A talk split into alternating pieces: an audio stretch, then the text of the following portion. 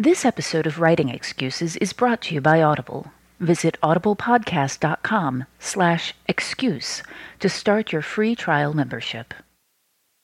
Season 10, Episode 22. This is Writing Excuses, Project in Depth of Noble Family. 15 minutes long. Because you're in a hurry? And we're not that smart. I'm Brandon, I'm Howard. I'm Mary. I'm Dan. And we are talking about Mary's book. Yay! Your book is out. wow, we're so enthusiastic. I know. Yay. Well, I'm I'm slightly hesitant because it's always being in the hot seat is always an interesting spot to be. Yes, but you wrote a book. I wrote a book. I wrote the last book in my series. Yes. Which is, I've, yeah, I know. I, it's funny because I actually did go through a little bit of a mourning period, which I was not expecting. Mm. Um, So we're going to talk about this. Um, we're going to talk about the writing of it, specifically the world building and the magic. Um, but really, this is a fascinating project for you. So I want to delve into a lot of different things. Um, I'm going to ask you first about the research, which is not regarding the magic specifically.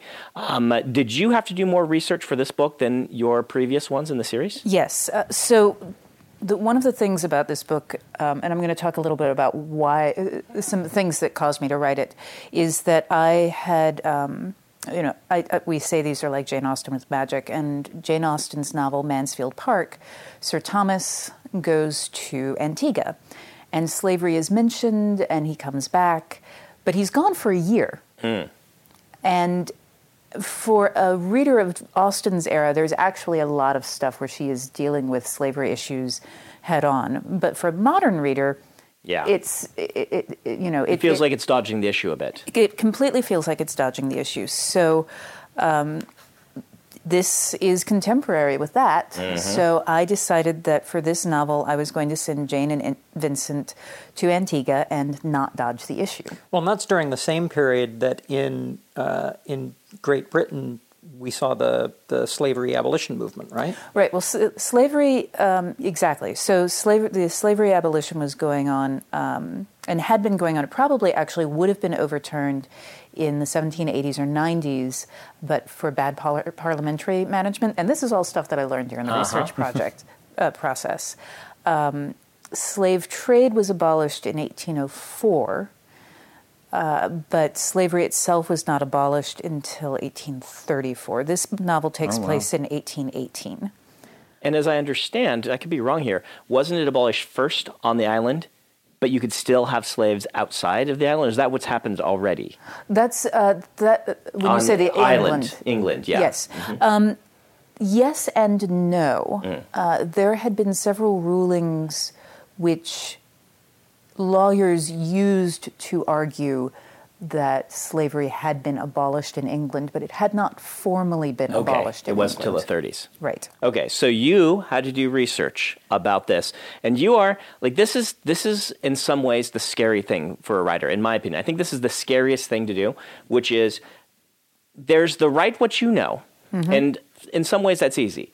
Um, there's the write what you've made up, and no one can challenge you on. And in some ways, you know, the world building of that is hard, but the writing of it can be very easy. And then there's this middle ground where you're going to be taking your fantastical or your story and you're going to be taking it to something that other people know better than you. Yeah. And you're going to be writing it, and that's terrifying. Yes. And I I want to I want to dive in on that, and maybe I'm jumping ahead, but I want to ask a question because there is a moment in the book where. Uh, our uh, our protagonist Jane is talking with Nikum Nikaruka. Nic- Nic- Nicaruga about glamour, and they don't share a vocabulary. And Nicaruga says, you know, you use you use these descriptions as if it's fabric. That's limiting the way you use it. Well, what do you call it? And she rattles off a series of syllables that you don't translate for me. Right. Did you researched those and you made up words for magic in African, didn't you? Not quite. Okay. Uh, what I did, and this gets into the research thing, I knew that there were going to be a lot of areas that I was going to have a big blind spot, um, and areas that no amount of research was going to be able to cover. And a lot of that has to do with cultural nuance. So, um, Nikaruka is a uh, is an Igbo speaker who is an enslaved African in Antigua I researched. I, I, actually sat down and started a tutorial on Igbo, and I was like, "Yeah, this is not gonna, um, not gonna. I'm gonna be able to ask for water and directions to the bathroom, and that's not actually to be helpful for the novel." So what I did um, for is I put out a call for a native Igbo speaker to help me come up with the glamour terms, and I wrote to her and I said, "This is what I am describing." And I had used Google Translate mm-hmm. and came up with, and I said, so these are the things that I came up with Google Translate. Um, I don't want to use them because, for all I know, I have just asked Google Translate to give me the terms yeah. for something really unspeakable, and. Um, and she went through and she said, Well, we wouldn't say it this way, we'd say it this way. One, she actually left alone and mm. liked, but she talked about um, how Igbo is uh, much more poetic language than English, and that some of the things, instead of using just a single word, you would actually use an entire phrase to describe. So, with a uh, rhyme or some symmetry or something in it where the poetry evoked more meaning than just the words would. There's a lot of that. There's a lot of the, um, you know, connection to uh, to, to, living things. Mm-hmm. Uh, so she she went through and um, and and did that. I did the same thing because the the book is set, as I said, in Antigua, and aside from Jane and Vincent and a couple of recurring characters at the beginning and end of the novel, uh, one or two planters, the vast majority of the characters that you are in- encountering in the novel are not British, but people of color and enslaved people of color in Antigua. So I um, I put out a call and uh, hired an, an, an Antiguan editor and writer to go through things with me. Uh, her name is Joanne Hillhouse, and she was amazing.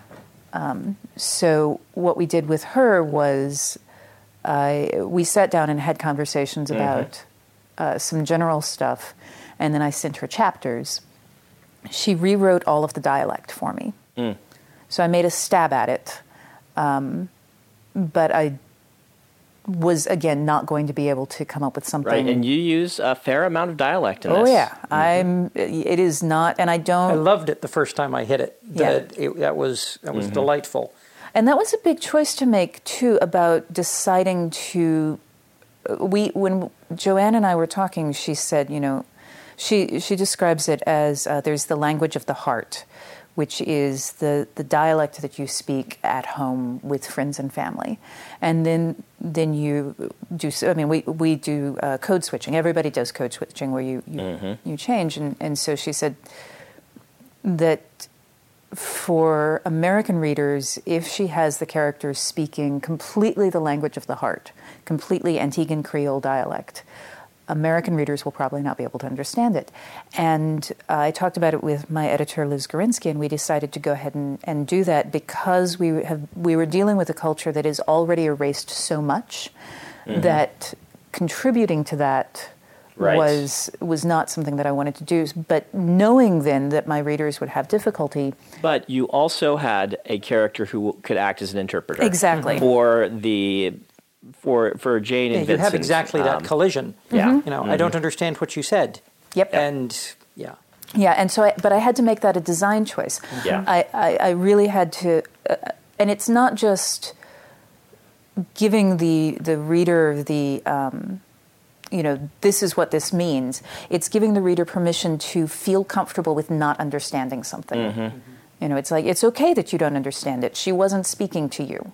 Well, it may it actually works really well um, because we feel as out of place as mm-hmm. Jane. She's the one that's interacting with these, and I mean, she she feels completely like where what's going on. I can't I can't interact with people. I can't.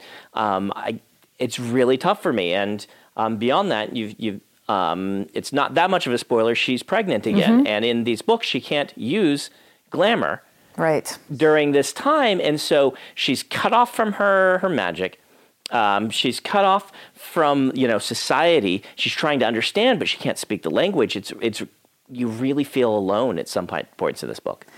And and that was something that i was really going for that sense of isolation um, while at the same time making sure that i was also showing that uh, that Jane was still operating from a place of privilege. Yes. Like she makes assumptions constantly based on being a privileged white middle class British woman, Right. and forgetting that that she is dealing with people who are enslaved, and she keeps stumbling Right. She over keeps that. making mistakes about that. But what's nice is that the position that she's in is not.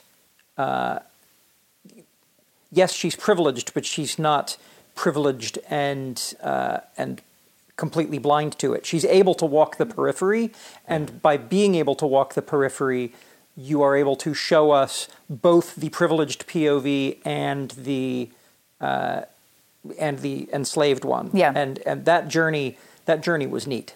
Yeah, I really like how you were able to show a lot of the native um, Antiguans being strong individuals and strong characters, but still part of this society. So we don't have um, anachronisms, and we don't have the uh, the noble savages. We have real characters, complex characters who are trapped in this system. As much as, in some ways, Jane is trapped in this Yeah. system. Now, this is actually one of the things that was interesting when I, I started working on this book, um, being part of the system. When you're when you're looking at uh, the, you know the same books in this series where they're set in England, there's servants all around, and I never name them. Yep. I don't call them out very often, but in this book, I'm like every single servant had to have a name because the point of this is that these people are not background people. Everything's you know, England's entire sugar industry was supported on the backs of people who were considered invisible by a lot of society and still are. So, so at what point in your research, and maybe it was it was long before the research. Um, let me rephrase the question then. To what extent did uh, the research and your goals for the story affect each other?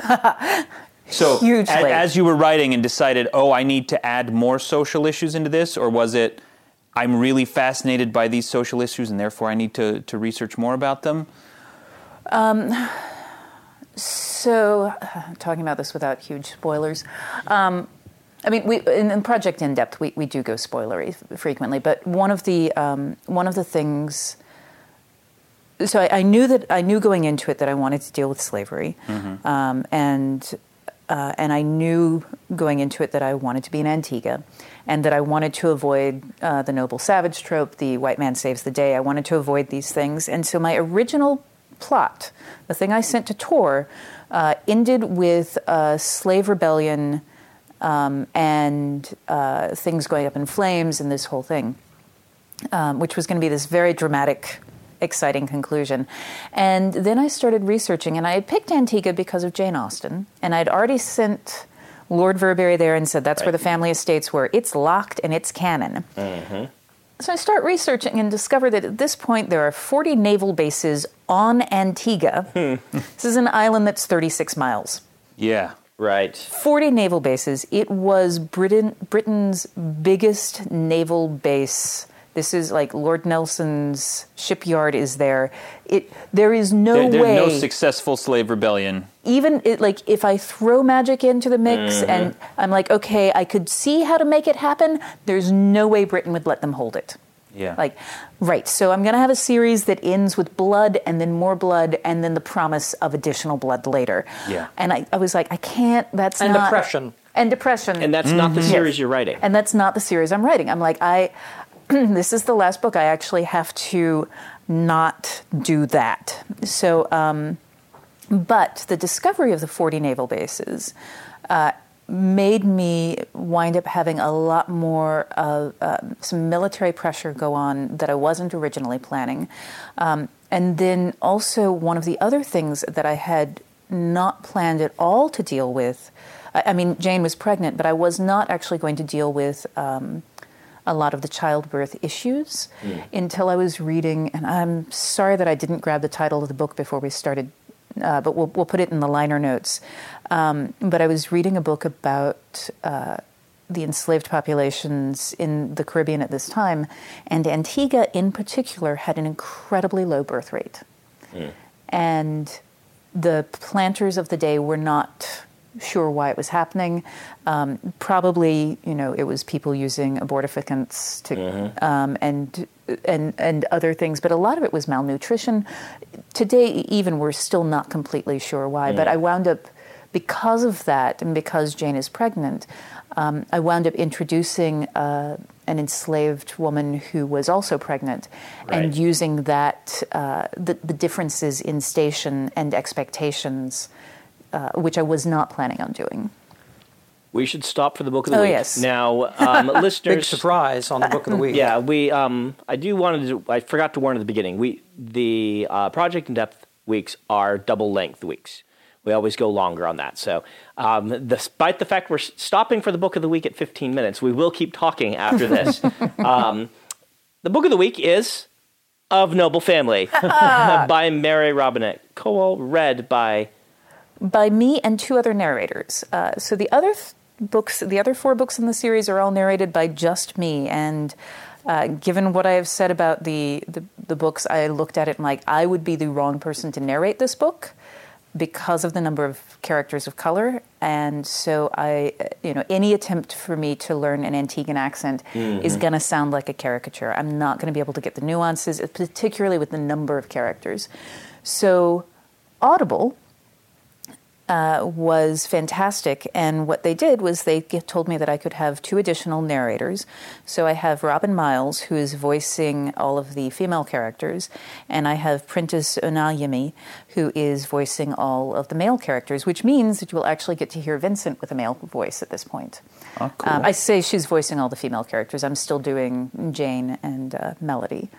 Um, but it's it's really nice to be able to have we're trying to do a, a full cast sound Excellent.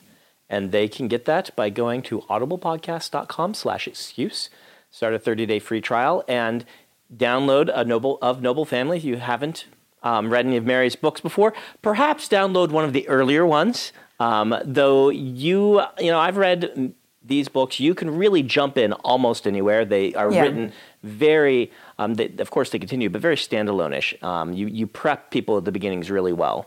i try to write them all as standalones so if if you felt like you wanted to read one other i would pick up without a summer and Mm-hmm. then you could jump valor and vanity although it's a heist novel it's great. It's my but, favorite of yeah them. but you you can't tricked me. sorry that pleases me so much if I can, uh, if I can say something, the uh, the we we talked about the world building angles here, um, and we talk a lot about how in science fiction the science is a character. In uh, in some sorts of fantasies, the magic is a character. I loved the exploration of the character of the magic, and I feel like this this uh, language barrier was a tool that allowed you to describe the magic to the reader in a way that you couldn't have if if it had just been if it had just been Jane or if it had just been Vincent Yeah. describing it to us. Yeah, and a lot of times in these books, I will just have them toss out a piece of jargon to the other, and and my intention there is, you know, look, they're talking. This is their the, Oh, the see, it's competency. technical. Yeah, this is competency porn. They're talking, and nobody else understands what's going on, and that's that's design state.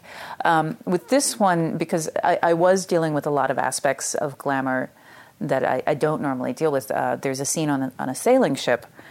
Uh, and and this was actually prompted because my dad was like, "Really, sailors aren't doing anything with glamour?" I mean, I'm like, "Well, you can't do glamour at sea," and he's like, "Yeah, but you know, when you're fiddling, I mean," and so It makes him. It, it has a reaction. and and so I sat there and I was like, he's completely right. Even if you can't create images, they would still play around with it. And so I created something um, called Lightworks, which are basically it's a game the sailors play where they they try to see since you can't do glamour at sea, they try to see how long they can sustain a line of glamour, uh, and and the one who gets you know who sustains it long enough wins. Um, so that was fun. Well, that was really good, actually, because one of the things you're doing in this book is you're introducing new aspects to the magic um, as the um, people from Africa have been doing magic differently. Um, and so, what this does is it introduces us to the concept that though our two characters are experts in their realm of understanding, there are holes in their understanding of this magic that are culturally based. And when we see the sailors doing it, it opens us up to the idea that, wow, when we get to Antigua and they're doing magic differently there, Yeah. it makes perfect sense to us. One of the things we've arranged with Tor is for me to actually post an excerpt of the scene with the sailing on the Writing Excuses website. So you guys will be able to read the scene that we're talking about with uh, the glamour and the sailors and stuff. So, just knowing you as I do, um, how many other cultures have you kind of sketched out of this is how they do it in China and this is how they do it in India? Like, Um, I've I've gone through loose, really loosely. I mean, one of the ways that I deal with world building is I think about it enough to make sure that the pieces are going to connect, that like that they're roughly in proportion to each other. But I don't start fleshing it in until I start writing it because sometimes I don't know the pieces that I need. Um, so I've figured out uh, how um, glamour works roughly uh, in the Ottoman Empire. Um, the uh, the Islamic influence means that the the formal uh, formal glamour is uh, generally non-figurative, um, although not always, and that so so things like that. Um, I, I there there's certain aspects that I, I've thought through. Uh, I've thought through how it works in the American South. Um, the Puritans uh, regard anything in which you attempt to create a false semblance as uh, immodest, uh, trying to so which is very accurate. so uh, glamour is discouraged in the United States. Um, well, uh, and uh, so so I've gone through things like that. I've I've thought more about the cultural aspects Right. of glamour than I have specifically about the mechanics in some ways. Well, and the, the mechanics of it, uh, the way the uh, the African slaves do it, what I loved about that is that it was not just different words for stuff. Mm-hmm. They literally interact with it and connect with it on a completely different level. Yeah, this was based a lot on um, on two things. Uh, one is I was an art major in college, and the other is my puppetry background. And so, a lot of the times when I'm modeling the way glamour behaves, what I'm looking at is how painting and puppetry is handled in, in other cultures. Uh, you know, it, it, we uh, like painting in in Europe was doing something very different in this time, and and the react the, the relationship to it, the tools that you used, all of this is very very different than when you go to other places. Uh, likewise, puppetry in some places, you know, in in Europe, puppetry is pretty much just. Um, at this point, it's it's just entertainment, but in other places, puppetry is reserved for religious purposes. So it's it, it's looking at that and looking at how those things connect and why they connect that way, and then trying to extrapolate. Well, if if this existed in that same frame, how would it connect and how would it fit in with those things? One of the one of the problems that uh, I run across all the time is when I think of a thing that my technology, my my gee whiz, could be used for, that would be really cool in a story, but nobody's used it for that yet, and I need to figure out why not. Mm-hmm. And your solution to that, the uh, uh, we, we already talked about it. Well, you know, you keep talking about it like it's fabric. You know, that's that's limiting you. Yeah. the way that you've been taught, the way you've been trained, frames how you see the world, and it's completely believable that, and particularly as these characters interact, and they both have trouble understanding each other's. It's not just, you know, where it would go wrong is if, you know, the, you you meet these slaves and they're better at in all aspects. Right. That's not how it is. It is your training, your Yeah. learning informs how you use this stuff, and. It's not till two people meet together and really start discussing it that each one is able to understand the other's way. Yeah, and I did try to make sure that they each had a moment where one of them would do something and the other's like, wait, wait, wait, how did you do that? Mm-hmm. I, I need to I need to know that because that's really cool. I also wanted to mention something else about this. Um, writing wise, for those of uh, you listeners out there, this is an excellent way to um, make your magic system have more um, variety to it, to more depth to it, is really what I'm I- looking I'd at say more breadth. more breadth without just adding a bunch of new things to it is Yeah. by showing another culture um, allowing it to be fresh again to some people and some aspects of it be fresh to your main characters can at the um, risk of abusing a phrase refresh this to your reader um, and to yourself as a writer to make your magic new again. Yeah. One thing that I, I want to mention, uh, because this was one of my favorite world building aspects, um, there's uh, something that they call porfire threads, which is, is UV light.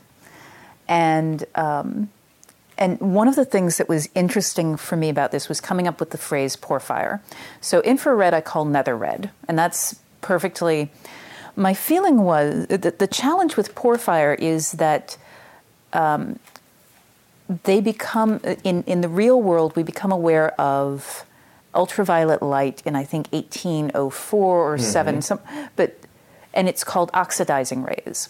The problem that I ran into, so I, I had a perfectly mm-hmm. appropriate period word but what I figured was that in the glamorous histories universe, people would have known about ultraviolet and infrared for much, right. much longer because of the way they manipulate mm-hmm. the spectrum. They know a lot more about light. Yes. I noticed some of the technical jargon about light is, is years ahead of its time. Uh, it's not actually. Okay. Yeah, all of the wave and particle stuff. Mm-hmm. No, that's Newtonian. Okay. Um, yeah, no, it, but it's fun because we, you know, we think about it as being very, very modern. But um, but but the the spectrum because they mm-hmm. can actually see the spectrum mm-hmm. and they can manipulate it. So they're aware of these things. So i knew that there had to be a word that was older.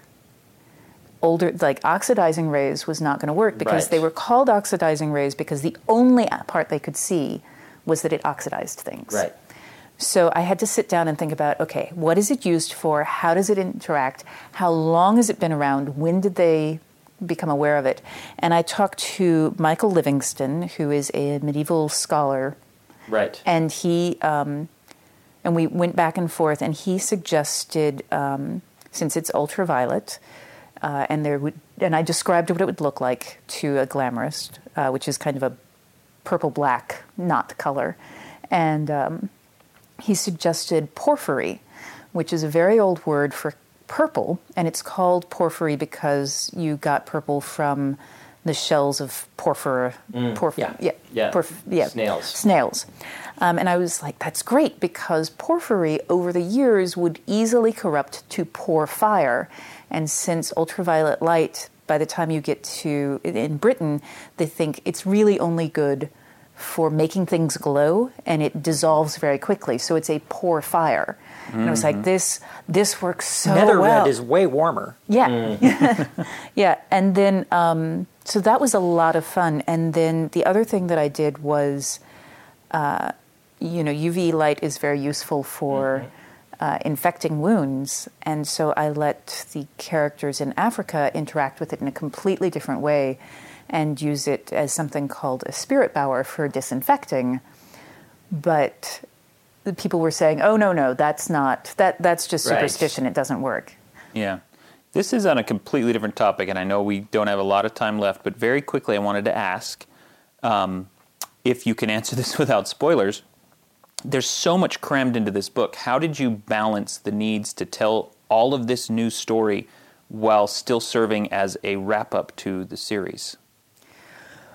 Well, I, I, mean, what I was focused on was the story itself, uh, the, the family issues. That was the thing.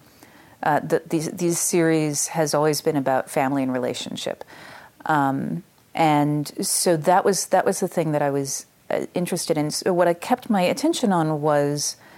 Um, was really what needed to happen. And these other things, uh, all of these other social issues and stuff, are things that can put stress on my characters, but they are not, and they can create conflicts. Um, but it, it really, what it's doing is it is informing the way my characters are reacting to the conflicts and the way they react, and that, that uh, dialogue between those two things illuminates the social issues that I want to talk about. If I just said, I'm going to talk about slavery is bad, that would be a really dull book. All of my notes in the margins, in the uh, arc that you're going to make me give back. Mm-hmm. By the mm-hmm. way, I think I got bacon grease in it. I'm sorry. Okay, that's um, okay. I'll I'll auction it off as oh. Howard bacon grease. um, uh, all of my notes were, you know, I'm reading about the magic. I'm reading about the magic. This is fascinating. And then there was character conflict, and then there was social conflict, and I was already engaged. It was not preaching to me. It was just washing right over me as part of the story, and I, I loved that. I made lots of little marks every Oh, cool. time it happened. It was it was cool. Well, this is a fantastic book. You should all read it. Thank you. Um, Or have it read have to it you. read, or you should have already read it really to listen to this because we gave you a warning. But if you haven't, you can pick it up. We want to uh, thank Mary. It's always difficult to be in the hot seat, and you had to talk for a half hour while we just kind of sat here and ate bacon. here. Um, not really, but we wished we were. Um, but Dan, you have some homework for us. Yes. Your homework today is to do kind of a version of what Mary did with this story. We want you to take something common that, uh, you know, an activity or an object that you are familiar with, and then have a character describe it to someone with a completely different frame of reference, whether that person is from another culture or from another planet, uh, whatever it is, so that they have to describe it without using the common words that we all fall back on. This has been Writing Excuses. You're out of excuses. Now go write. If you aren't familiar with Locus Magazine, they're a long standing and respected website, magazine archive, and resource for science fiction, fantasy, and horror. Basically, they're the industry magazine for our genre.